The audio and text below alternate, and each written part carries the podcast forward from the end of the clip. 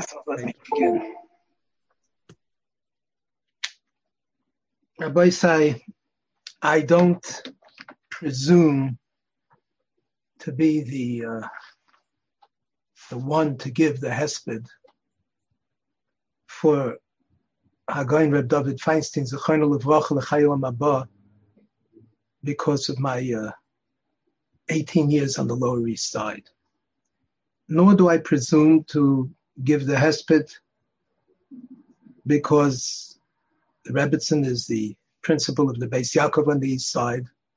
And of course, we had contact and occasion with him in terms of relating to his family, uh, whose uh, grandchildren went to the Beis Yaakov uh, all these years. And I certainly don't presume to uh, be a, a, a mumcha in his psakim. But there's something inside of me that feels compelled to talk about this man. Because I think that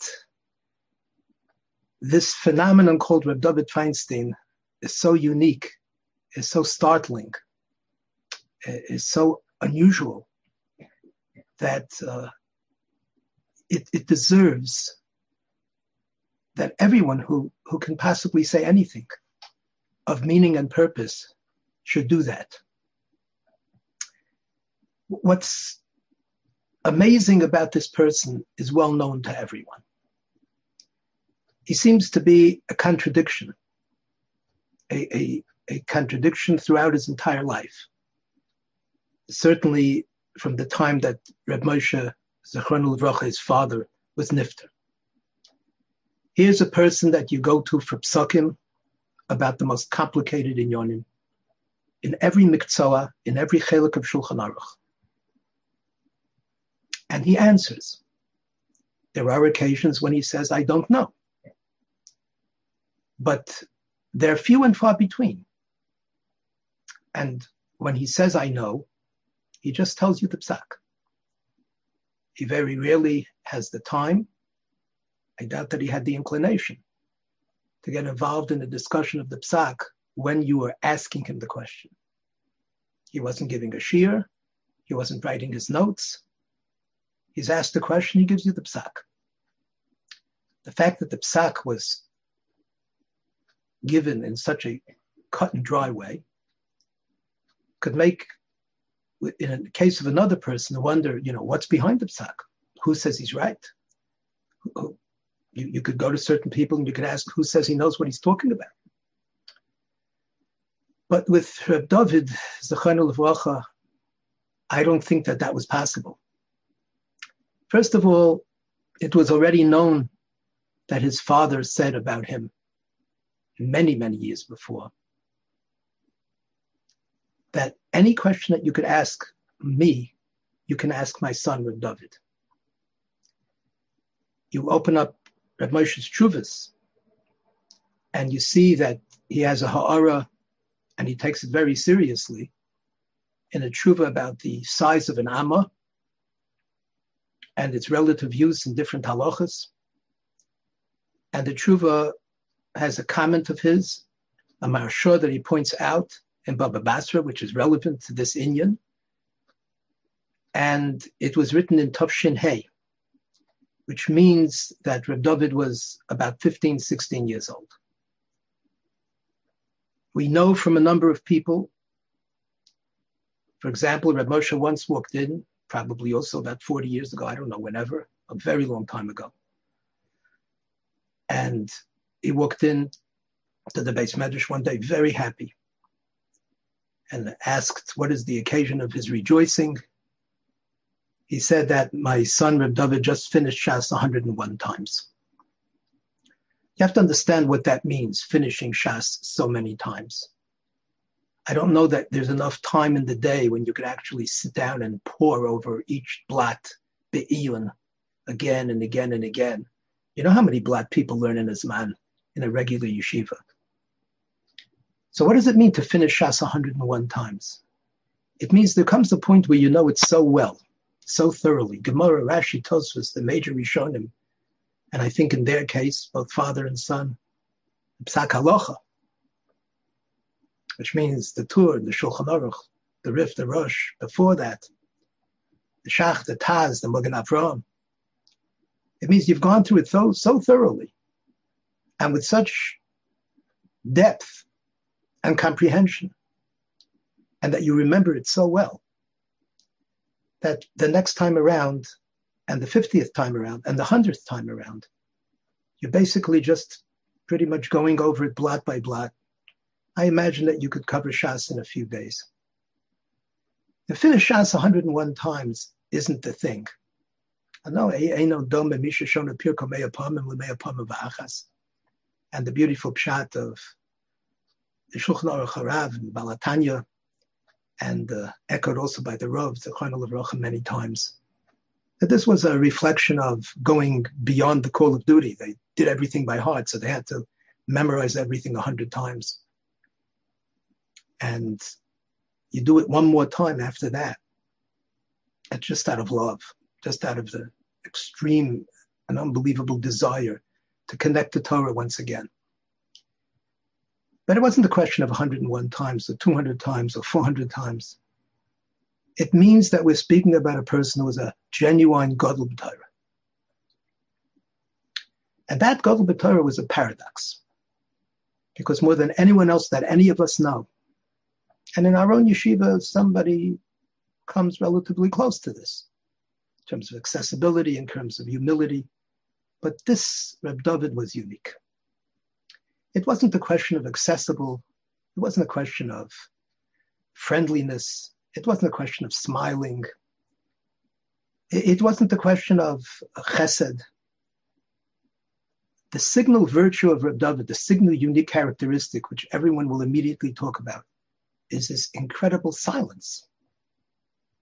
A person has a chance to give Torah.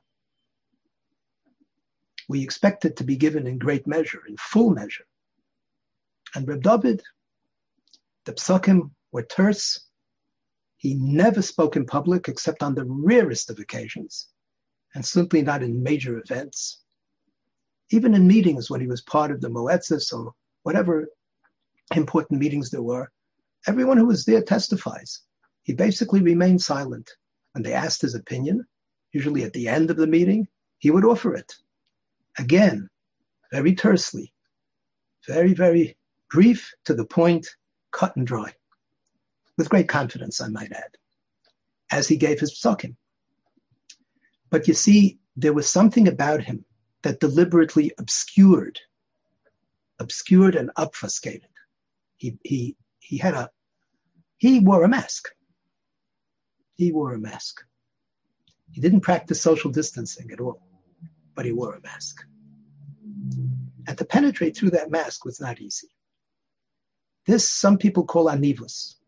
I think it goes beyond anivus. It's a total self-effacement. Chalila b'chas that anybody should think anything of him. You know, there's a story about Alamid Vovnik by the name of Baruch Mordechai Zuckermandel. It's a story that's brought down in Yerushalayim Shalmala.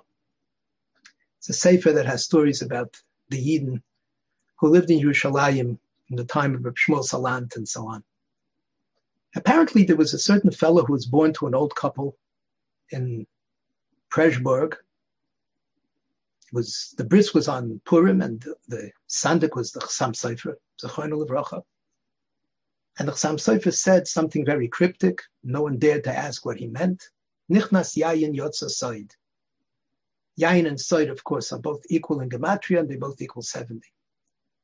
His parents were yearning for a child and they finally had one and they had all kinds of dreams about him. But it turns out that he was very, very slow, almost retarded.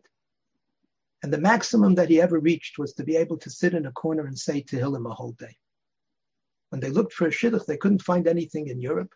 They decided to ship him off to Eretz Israel. And he became, he got married and he became the water carrier in Yerushalayim.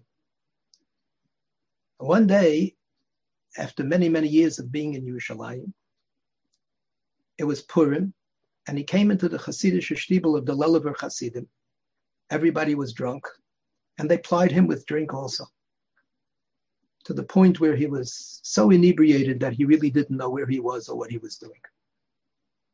And they set him up on top of the table and they said to him, Baruch Mordechai, today is Purim, your name is Mordechai, say a shtickle Torah. And he said, what kind of Torah would you like me to say? And everybody started to laugh, like, you know, which parak of Tehillim? So they said, you know, today is Maseches Megillah. Why don't you say something Maseches Megillah? He says, what daf? He's totally drunk. And of course, the story obviously unfolds that he knows Kol Torah Kula. Now that story is an amazing story. And we wonder about that story too. How does a person obscure his Torah and not give it out? But you don't ask kashas about Lamed Vovniks. His life was tragic afterwards. No one's going to use him as a water carrier. And he meant never to expose himself, never to allow the world to know.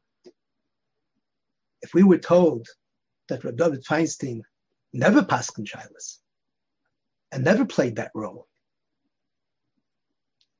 okay, Alamid Vavnik. Whatever that person's purpose in the world, who's to know if he's not holding up the world mamish with his own with his own hands? But Reb David did paskin. He paskined everywhere and about everything. And he paskined about things that were simple, and he paskined about things that were extremely difficult. Things that we would be afraid to paskin, and things that we didn't know enough to paskin. And it was immediate. It was just as if he went through the whole sugya in seconds and made a decision about what the psak would be. And that required extraordinary strength, extraordinary confidence. So we wonder about this person.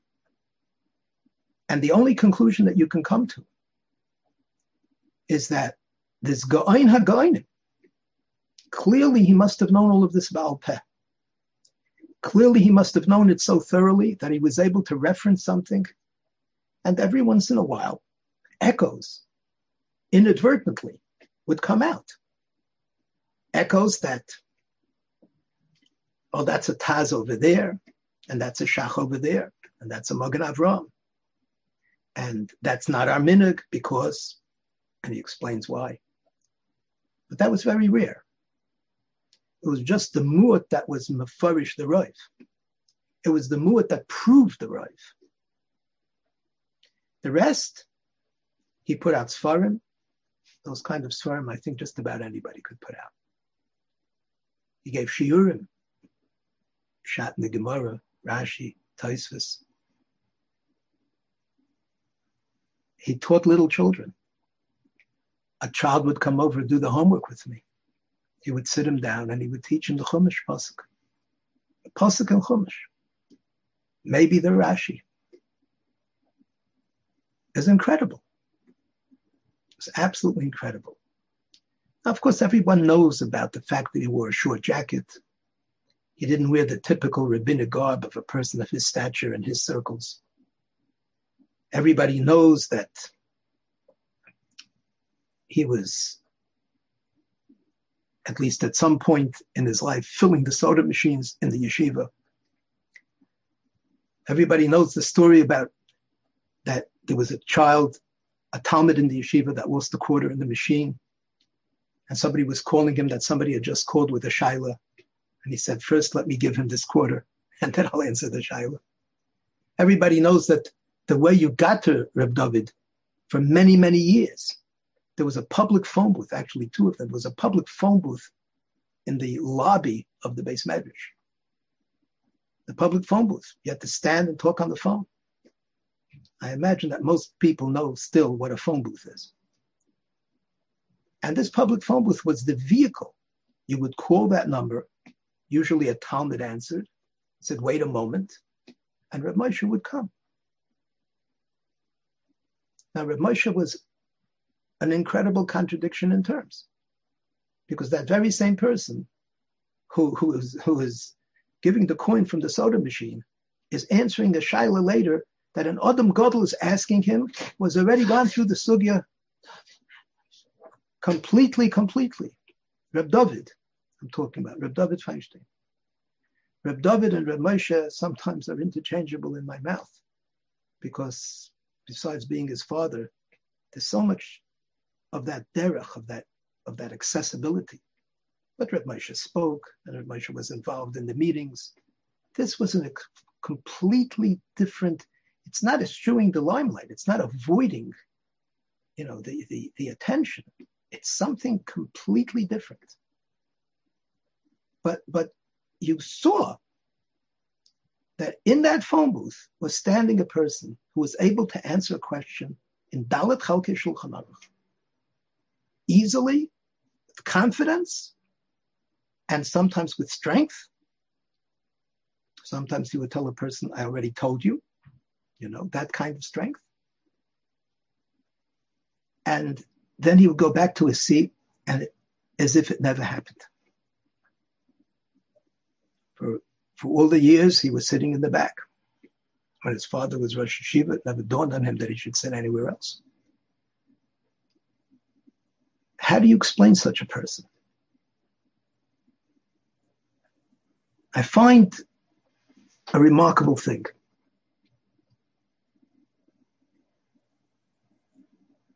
I think that a guy in Reb David, made a decision, but it wasn't the Baruch Mordechai Zuckermantel decision.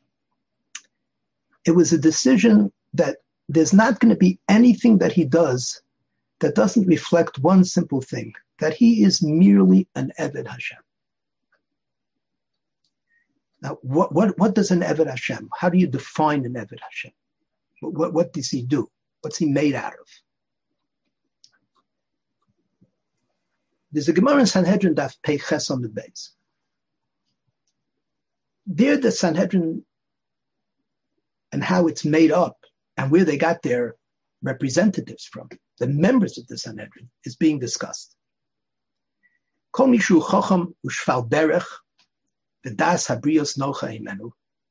Dayan. Rambam adds certain milas when he discusses the halacha, but the Gemara gives three milas. He has to be a chacham. Well, of course he has to be a chacham. How otherwise can he be a dayan? But he also has to be a shfal derech. He has to be humble. The das habrios nochemenu. He has to be accessible. He has to be beloved. People have to like him.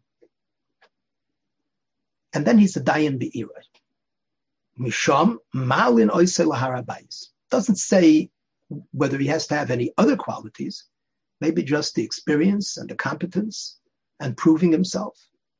He goes to Harabais. Misham la'azara, to the Beis Din that's in the Azara, or Misham l'vishkas hagozis, the Sanhedrin Gedolah. Then the Gemara says, Sholchu mitam. Ezehu ben o'ilam haba. Now, ben ha'olam haba is a very interesting expression. Mepharshim asks, Kol Yisrael yesh lehem chelik l'olam haba. What do you mean, who's a ben o'ilam haba? So some Mepharshim say he goes straight to olam haba. I once said that even the people in Gehenim end up in Gan Eden, but they take the Cross Bronx Expressway. But this Ben Olam Haba means right away he goes to Olam Haba. Others say he's a Ben Olam Haba in this world. But who is this Ben Olam Haba? So the Gemara says these are the qualifications. Anvison, he's an Onav. Shval Berech, again an Onav. Shayef Ayil, Shayef Nofik. He bends, he yields, again an Onav. The Goris Ba'iraisa Tedira, he learns non-stop. And he never takes credit for anything. He doesn't say es. He doesn't say that this happened because of me, like the Gemara says a story about, you know, that the rains come because of me, or the, the, the rainbow was not visible because of me. The Gemara says, Yohavi beirabonan einayon. The Chachamim looked Yavu Chacham Meinayon, and they found Rav Ula Bar Abba. Rav Ula Bar Abba. We don't know much about Rav Ula Bar Abba, except for this Chazal is telling us that he apparently fit all the criteria. What does it mean? What does it mean? Suddenly, Ezu ben Olam Abba and Yavu Rabbanan Einayim. What's it doing in this sugya? So of course you'll answer that there's so many elements of anova, and that's the common denominator. That's what a dayan has to have also. But I think that what the Gemara was saying is as follows. As much as a dayan has to have, those are qualifications. But Ben Olam Abba means he's the ultimate Eved Hashem. How do you how do you define what are the criteria for an Eved Hashem? That's a Ben Olam Abba. And I believe that the reason they call him a Ben Olam Abba is because he has no other considerations. There are no negias, no pnias, no sense of self that has to be satisfied, no need for prominence, no need for acknowledgement, no need for. He, he is simply a vessel. He's a tool of Hashem. He's an Eved Hashem. Now, this Eved Hashem does he exist? Is there such a person? So the Chachomim said, if he doesn't exist, so what's the point? Then we're making a picture of an ideal that will never happen. Life gets in the way. People have personality defects. People have all kinds of things going on inside of them, nurture, nature, whatever it is. And they just can't match up. So what's the point? The Chacham said, no, we found him. And that's why Yahu, Rabbanan Nahon, they found him. It was Ula Bar Abba. Unfortunately, we don't know much else about Ula Bar Abba. He's quoted from time to time, but that's about it. But the Gemara is already testifying that all these elements were in Ula Bar Abba. Three of which seem to be madregas, as some of Mepharshim say, in the Midas Ha'anova, because um, there can be an Anov and there can be an Anov that's more than that Anov. What's the ultimate in Anivus? Reb David Feinstein, I believe that's the ultimate in Anivus. I don't think we will find in our generation, I don't know in many generations, someone, not a Baruch. That's a lot easier because you say, the world doesn't know about me, the world doesn't exist as a different kind of Ben Olam Abba. He's already an Olam Abba. His avoda is private and personal. His connection is achvarak to the Ribbon Shalom. But what do you say about a person that was masking to be Masad the Kedushin just about anybody who asked? What about a person that he would come to a chasna and sometimes he didn't even get a bracha? Maybe they were just too few brachas and too many tzaddikim, too many gedolim, too many family members. And sometimes people stammer, should forgive me, stupid. And they don't do the right thing. Didn't affect him at all. Not a that. You know, they, they, they, there's a story about how we, in the Aguda convention at one point, he was speaking about end of life issues. And there was a, a woman there, of a lady, who uh, was Isaac in these inyanim, and she got up and she said that in our circles, we don't paskin that, that kula or whatever. And she went on and on and she gave her opinion. She's giving her opinion and he's Paisik Ador and he's giving the presentation about that halacha. One of the rare moments when he was speaking. And afterwards he says, well, to the Olam, well, there you have another opinion. It's not the word, it's not the zog. People started to laugh, but he didn't mean it that way. He's simply saying, okay, you know, like, fine. They have their poskim. But it doesn't affect you. How could it not affect you? Now, there are extremes in both directions, but to be that Eved Hashem,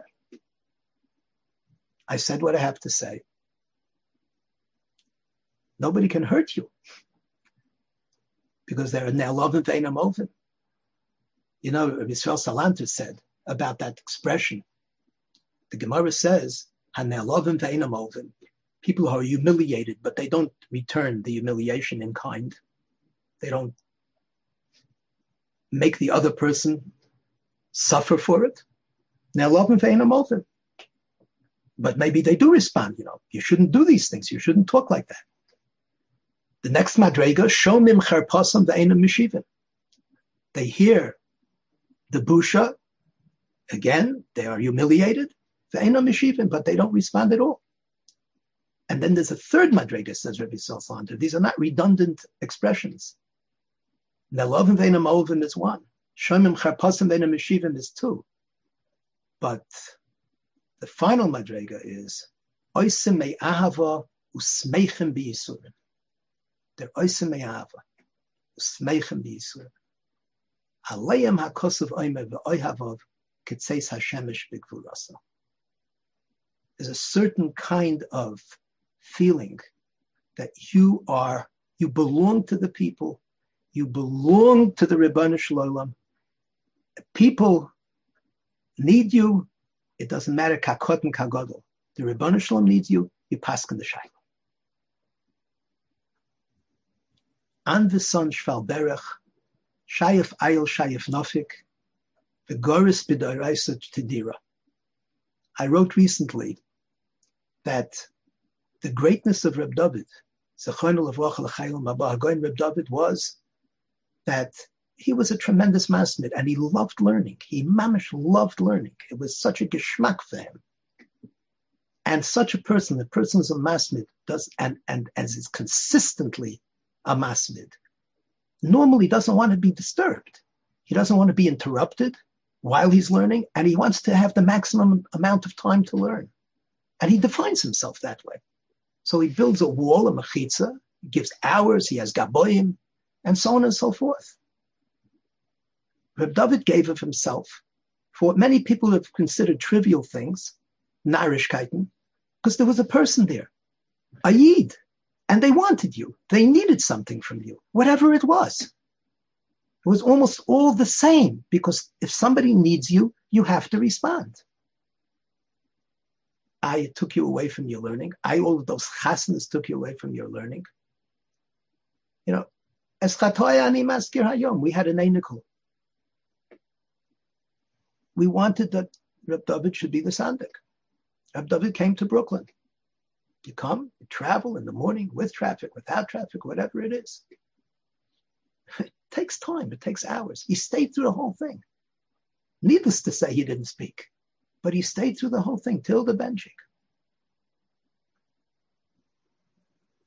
And I suspect, frankly, that his commitment to people was so real and so genuine that the sacrifice wasn't a sacrifice in the usual sense.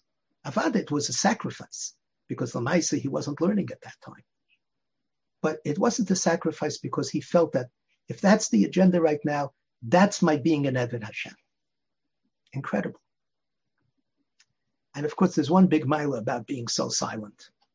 You never say Lashon Hara person's in a position of prominence, a lot of things you could say, a lot of things that you have to be super careful about. But if you don't speak at all, you're in, you're safe. I wanted to share with you a list. This list, numbering 13 attributes, if you will, was put together by the Talmidim of Rabbi Yisrael Salanter. It's first published in the Sefer of the Baal Torah Mima, uh, right, Baruch HaLevi Epstein, the Baal Torah Mima, in his Sefer Makor Baruch Chelik Beis. He says there that there are 13 attributes that are the ideals of a great Jew. These are the midos that a Jew should aspire to and hold on to. The first one is emes. Shalol lahotzi min hapeh dover she'ein halev me'id al amitasav. Truthfulness, honesty, integrity. Reb David, unbelievable. There was no Hanifa, if he had to be strong, he was strong, which is part of the Midas HaEmes for sure. I don't think he ever said anything that wasn't so. Zrizus, midah number two. Shalo levatel rega levatola. Baglasois ma shadorush lasois. That's the phrase as I read it from the Makor Baruch. And I think that this one phrase, lasois ma shetzorich lasois, doesn't matter big or small, I'm not going to evaluate it. I'm not going to make decisions about who's important and who's not important. These are all the Ribbon Shalom's children. These are all my people. It's incredible. You know, Reb Moshe used, excuse me, Reb David, Zechron he used to say, when he would come to family simchas and travel great distances, and sometimes it was icy and difficult, and the Rebbitzin was with a walker, he used to say, when someone asked him, you know, ad kach, he used to say, what don't you do for family? And you know, I was thinking of the ani idea of the Shaarei Yosher, of Reb Shimon. In his Akdoma to the Shaarei Yosher, he says, V'haftal re'acha kamocha is not an easy thing. So the trick is to expand your kamocha, to expand your ani. That, you know, people like themselves. You, you expand the ani and you include that person in your ani.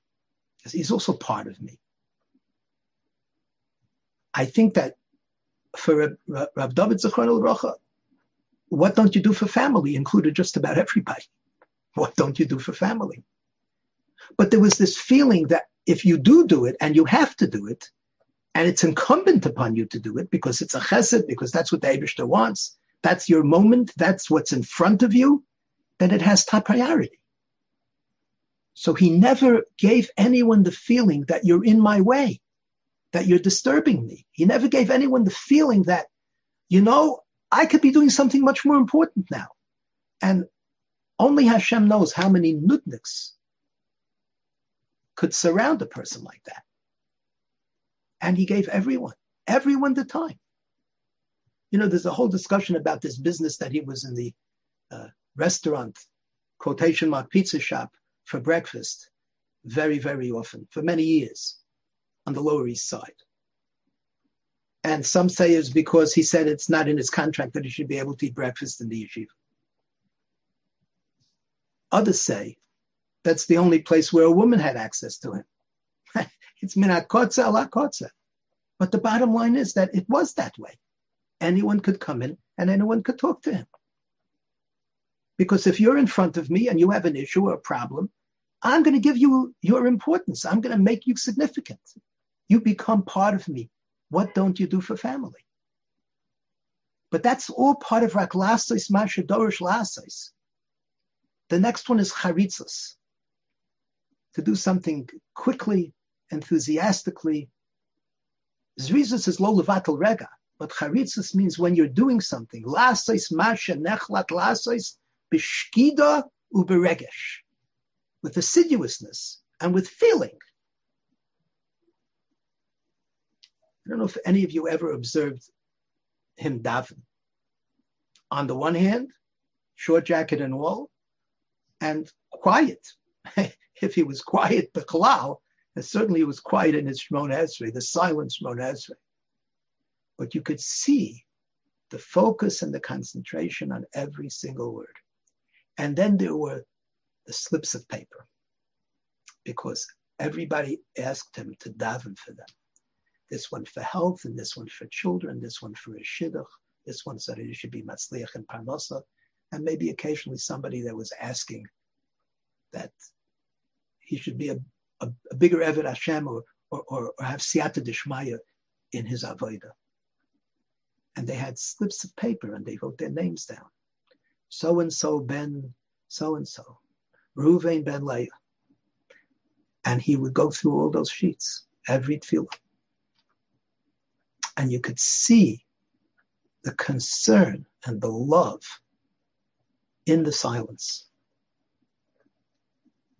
But lasois mashenechlat lasois bishkida uberegesh. He never postponed anything. Whatever was in front of him, he took care of it. And he did it the way you're supposed to do it. What is the way that you're supposed to do it? And not one person that ever met him, all the way to the people that knew him day and night, members of his family. He was constantly smiling. Constantly smiling. The next one is covered. Now, what does Rabbi Yisrael Salanter mean about covered? Giving others covered. You want me to be at your chasana? You know, when, when David came to chasanas where I was asked to be Mesader Kedushin, it would never dawn on me to remain the Mesader Kedushin. And I had a precedent. It happened at my chasna, it happened at many chasnas. I asked the Rav, great Rebbe, to be my Mesader the Kedushin, and he, of course, agreed immediately. And he came to the Chasana. And he was Mesader the Kedushin. How was he Mesader the Kedushin? By calling up Reb Moshe to say the Birchas Erison. The brachas of the Mesader Kedushin, usually. But you see, he, he was he was he was giving the Sida Kedushin over to Reb Moshe. And Reb Moshe would say to him, probably all the time, whenever that happened, but you were asked to be the Mesader Kedushin. And the Rav would say, but I'm Mesader? I'm Mesader that you should be, saying the brachas. Without all that fanfare, I would ask Reb David Levracha to be Mesader Kedushin because I felt First of all, in terms of Mishi Yodea Betiv Kitten Kedushin Eno Yodea Lo Yehe Lo Yesek, and I have him with his presence, I turn into a Eno Yodea Betiv Kitten Kedushin. But besides that, how could you not ask the Godel, the Pesach, the giant, and what and, and, and what kind of a covet would it be for the Chassan Kala if I'm the Mesader Kedushin, if they can have him? But he was nizer in kovid kol adam. That's what it says here. Lizoyer b'kved kol adam. Va'filu im she'inenu deya. An amazing thing. He never talked against anybody. He never had fights with anyone. You have your opinion. That's also an opinion. Amazing. You know the famous story with his father and the sefer that was written against him, which had a lot of nasty expressions. And Rav Moshe, perfectly willing to give him a chila. I imagine he would even give him a letter of recommendation to sell the sefer. Needs it for his panos.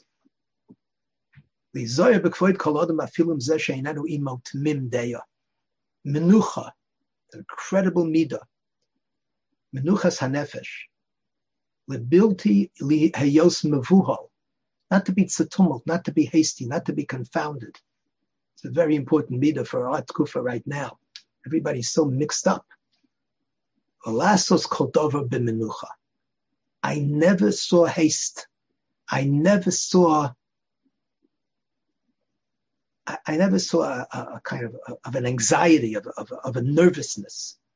Everything was calm. Everything was deliberate because you, you're an Eved Hashem. That's it. You know, everything that happens, you do it right. That's all you have to do. And the nachas, divrei chacham benachas nishmoyim, l'chein tishtadel ledaber to speak benachas.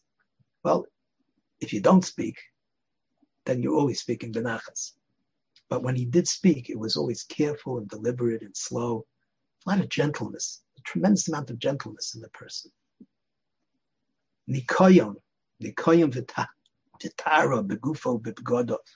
It's one of the things that you can't say one way or the other, I don't know, but the Maisa Rabbi Sol Salanter considered the kohen a very important midah.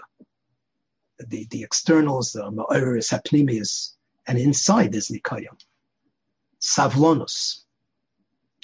Now here, Reb David excelled in a way that is just indescribable. Gedolim tzaddikim, many of them have great tragedies in their lives. It's true of the father, and it was true of David. He lost a son, he lost a granddaughter. Reb, Reb David was was uh, was beset with many many things. Lizboil b'menucha kol mikra v'chol pega b'chayim. You know why? Because everything is the Rebbeinu Shalom. Everything is the Rebbeinu Shalom. Now we've gotten to number nine of the 13. And I don't know, maybe I've run out of time. Seder. He was extremely masudar. Life was hectic, life was complicated. Here you're going to a chasna, here you're going to a bris, here you're giving a shear, here you're going to a meeting. Everything was with the Seder. And he kept his darim. In other words, the Seder was to sit in yeshiva and learn a whole day. And then whatever interruptions is because they're important. So you do the interruptions. I had a thought. Chazal tell us that learning is so uppermost that it trumps any mitzvah unless the mitzvah is ef shalasus ayidei acher. Nobody can put on tefillin for you. You have to put on tefillin. The time that takes put on tefillin, you put on the tefillin. And so on and so forth. There are mitzvahs, even chesed mitzvahs, that somebody else can do. And if somebody else can do it, then you're supposed to be learning. So what about all those interruptions? And you know what I answer? I think the answer is that with Reb David, it was ef shalasas acherim. And that's really a remarkable thing because self-effacement, anivus, doesn't mean that you don't think of yourself that you're anything. He knew how important it was for that person to have you. He knew how important it was for that person to talk. You know, I just spoke to Reb David. And he knew that the simple person, nobody would deal with them the way he does. The simple, the limited, the, the, the, the, the outcasts of society. Nobody would give them the time of day. It was always a mitzvah sheyev shalasas acherim. Anova, that's what we were talking about the whole time. How does he formulate it? Lahakir chesroines atzmai ulahasiach das mimume chavero. That's a very interesting expression. That's in Anova. You don't notice other people's faults. You see, the point is that you can't be blind and stupid. An Anov is not blind and stupid, especially if he's a genius and especially if he's aware. So what do you do with all of the people's foibles? So the teretz is, you justify them. You dan lekatschus. And what happens when even that's not possible?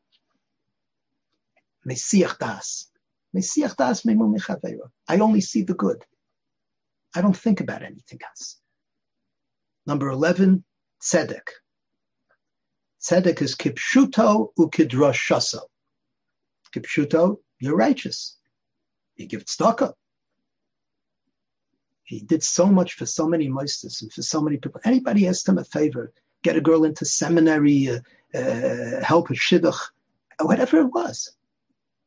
The tzedek was chesed, begufo, b'mamono, b'nishmaso.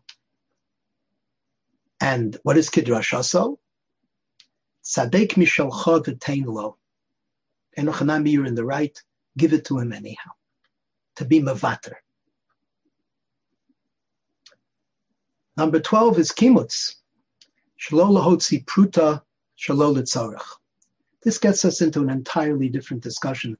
But as far as the Rosh Yeshiva was concerned, I must tell you that he was as busy with the office and with the mumminess of the office and his care and concern for every penny, because it's mummin shel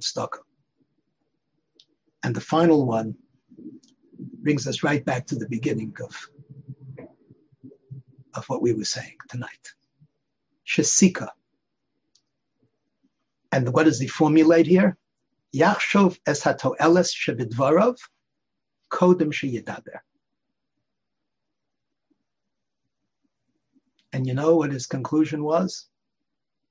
That most of the time there is no toelis. Incredible. So you say the minimum that's necessary. You say what you need to say when you need to say it. And the rest is silence. It's the silence which reminds us constantly, O Hashem, O Hashem, Mamadaka. Koil de Mamadaka.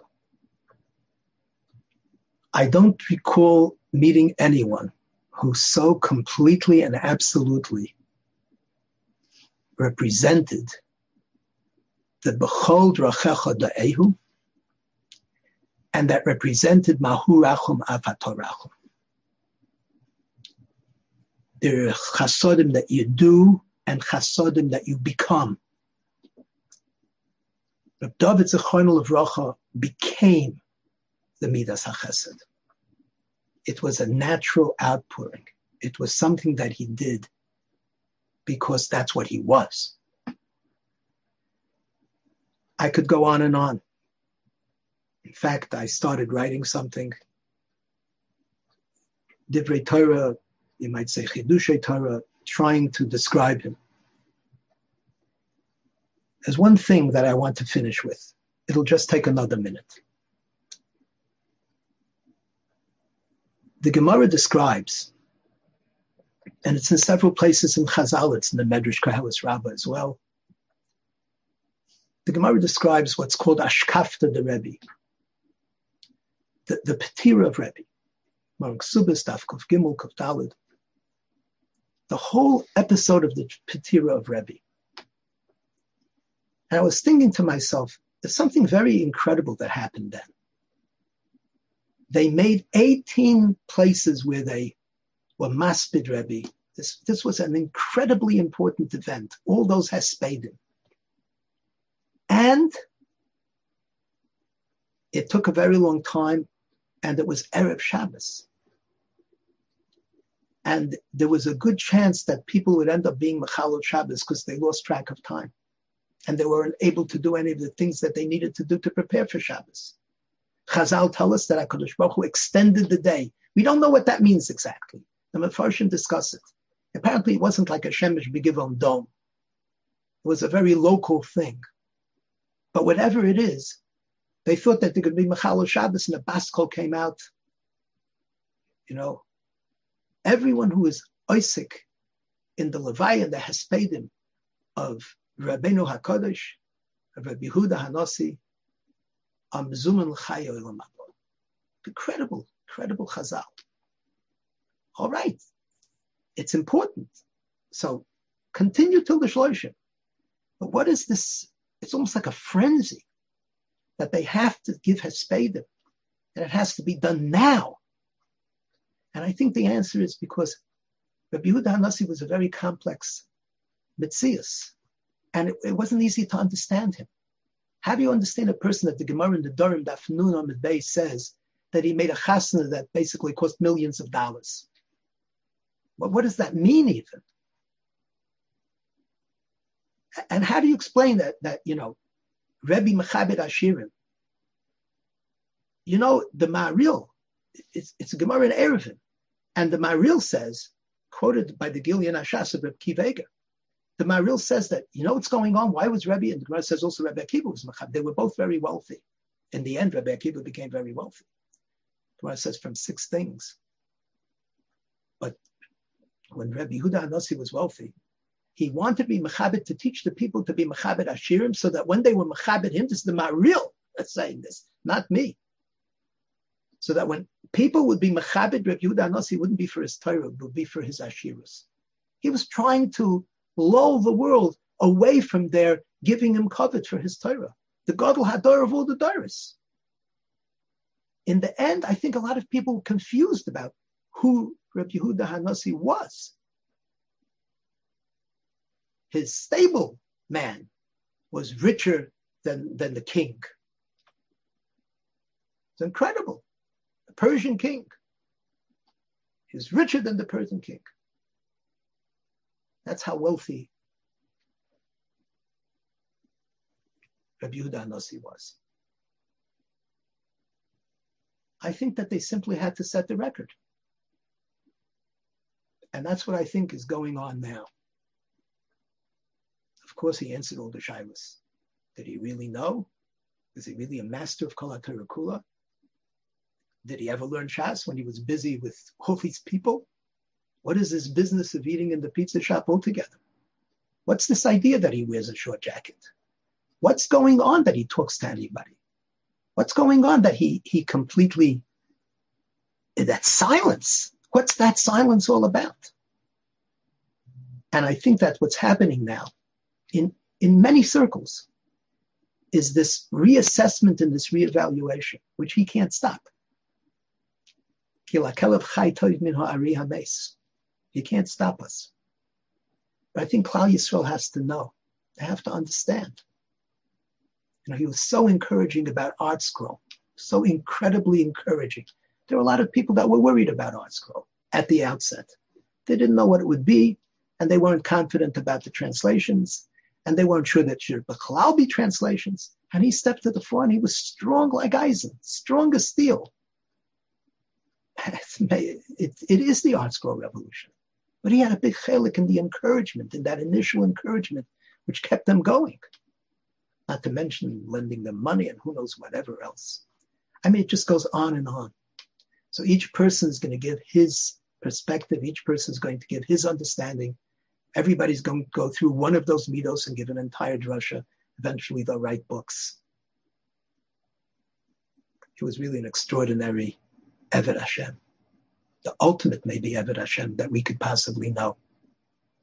And it was just this chus as I said at the beginning, who am I to talk about him? Wasn't the Talmud Muvhak. I saw him many times, but often from a distance. I asked him Shilas constantly, yes, but ask the get the answer, you move on. I loved the man. And I have a feeling that he loved me too. And I bet you there must be thousands of people that say exactly the same thing. That's really incredible for a Gadol Hador. Shalom should bring us the Geula, give us back. We say, Hashiva Shoftenu Kvarishona V'Yasenu Kvatchila. What's the next phrase? V'Haser Mimenu Yogon V'Hanocha. You know, we're not in such great shape in many, many different ways. Certain ways, maybe we're doing okay, but there's a lot that needs to be fixed and it's a lot that needs to be shored up. To know that we had such a person, to know that we had such a person, even, even up to now, is an incredible chizuk. And we want, we want it to happen again and again and again. And that will happen.